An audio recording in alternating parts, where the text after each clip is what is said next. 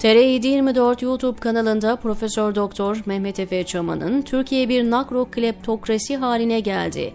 Ne yapmalı başlıklı yazısını dinliyorsunuz. İçişleri Bakanı Süleyman Soylu, Türkiye'de haftada bir 5000 uyuşturucu satıcısının gözaltına alındığını söylüyor. Bu rakama inanmak bir dert, inanmamak başka bir dert. Eğer rakam doğruysa yılda 260 bin uyuşturucu satıcısı yakalanıyor. Bu rakam 10 yılda 2,5 milyon demektir. Bu rakamı Soylu işini iyi yaptığı mesajı vermek için telaffuz ediyor. Fakat istemeden açık ettiği gerçek çok korkunç bir şekilde önümüzde duruyor. Türkiye bir uyuşturucu üssü, uyuşturucu merkezi haline gelmiştir. Eğer rakamlar gerçek değilse ki ben çok abartılı olduğunu düşünüyorum, karşımızda kahvehanelerde ve mahalle berberlerinde atıp tutan tipler gibi hareket eden ve iç işleri gibi çok yaşamsal önemde bir bakanlığı uzun süredir yönetmekte olan bir profil söz konusudur.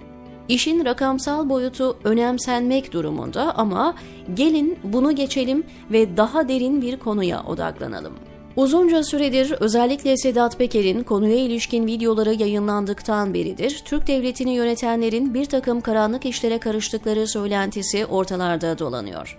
Eski başbakanlardan Binali Yıldırım ve oğlunun adı, Erdoğan ailesine yakın isimler, İçişleri Bakanı Soylu, eski DYP'li İçişleri Bakanı ve derin devlet elemanı Mehmet Ağar ve oğlu gibi isimlerin uyuşturucu işine adlarının karıştığı görülüyor. Türk devleti çok korkunç miktarları bulan dış ticaret açığını bu uyuşturucu piyasasından gelen kara paralarla toparlıyor diye bir iddia da kulislerden sosyal medyaya yansıdı. Hatta CHP Genel Başkanı Kemal Kılıçdaroğlu da geçtiğimiz günlerde yurt dışından Türkiye'ye gelen ve ülkeyi bir uyuşturucu üretim ve dağıtım üssüne dönüştüren uluslararası mafyadan söz etti.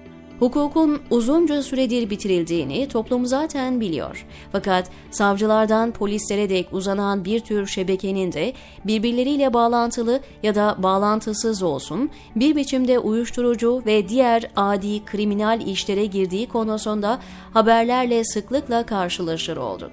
Yani bu tür yasa dışı işlerle mücadele etmesi gereken yargı ve emniyet de bu işlere bulaşmış. Bunlar elbette tablonun görünen bölümü. Bir de yakalanmayan, görünmeyen, saman altından su yürüten siyasi bürokratik çevreler var. Türkiye an itibariyle narkotik bir devlete, narko devlete dönüşmüş. Zaten muhalif akademik çevreler ve medya yolsuzlukların diz boyu olduğu Türkiye'nin kleptokrasi olduğunu yazıp çiziyordu. Şimdi bu kleptokrasi uyuşturucu işi gibi kar marjı yüksek bir alana da el atmış Böylelikle ülkenin rejimini klepto narkotik bir boyuta ilerletmiş. Rejimin mümessillerinin bu karlı işi kendi kişisel çıkarları doğrultusunda kullanmalarını engelleyecek hiçbir fren ve kontrol mekanizması kalmadı.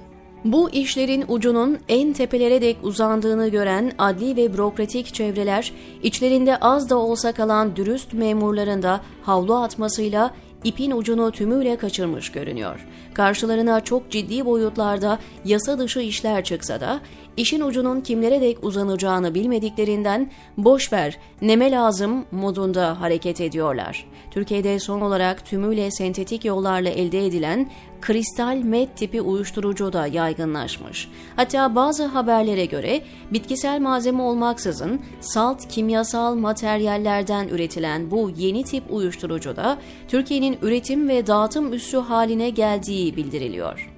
Bunu yine geçtiğimiz günlerde CHP lideri Kılıçdaroğlu da vurguladı. Anlaşılan bırakın devletin bu konuyu ciddiyetle ele almasını ve işin üzerine gitmesini bizzat devleti yöneten güç elitlerinin bu işin organizasyon kısmında aktif oldukları gerçeği karşımızda duruyor. Tabii bu işi yürüten illegal yapıların Türkiye'ye gelip yerleştikleri de anlaşılıyor. Hem iç piyasanın genişliği hem de MET denen illetin görece ucuzluğu hem de Türkiye'nin coğrafi konumunu bir distribütör olarak kullanma avantajı uyuşturucu işinin neden artık devletin örtülü bir ihracat kalemi haline geldiğini ortaya koyuyor. Bu işin içinde inanılmaz bir kar marjı var. Bu işlerin devlete rağmen yapılmadığı ortadadır. Deutsche verilerine göre 2021 itibariyle Türkiye'de 294.604 uyuşturucu işi bağlantılı şüpheli yakalandı. 2020 yılına oranlı artış %35,5 olarak görünüyor. Cezaevlerinde 100 bin civarında uyuşturucu ile ilintili suçlardan tutuklu hükümlü olduğu yine rakamlar arasında. Yine aynı ajansın raporuna yansıyan Türkiye'nin klasik denebilecek uyuşturucu madde ticaretinde de dünyada özellikle Güneydoğu Avrupa ve Orta Doğu'da oynadığı rolün artması. Avrupa'ya giden uyuşturucunun %70'inin Türkiye ve Balkan rotası üzerinden nakledildiği bilgisi yine çok endişe verici. 2021 yılında emniyetin ele geçirdiği eroin miktarı 22.202 kilogram. Bu oranda 2020 yılına oranla %61,1 artmış. Daha yüksek oranlar kokain ve esrar konusunda da karşımıza çıkıyor. Yukarıda bahsettiğim MET konusuysa en endişe verici durum. Ben genellikle demokrasi, insan hakları, kimlik siyaseti ve dış politika gibi uzmanlık alanlarımda yazıyorum. Fakat Türkiye'deki rejimin bir de bu boyutu var. Bu boyut diğer konulara oranla çok daha nesnel yaklaşılabilecek bir alan.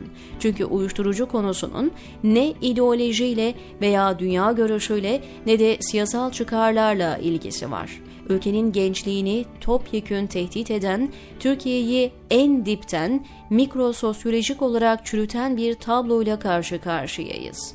Bu konunun partiler üstü reflekslerle ele alınması ve bir an önce bir eylem planının oluşturulması lazım.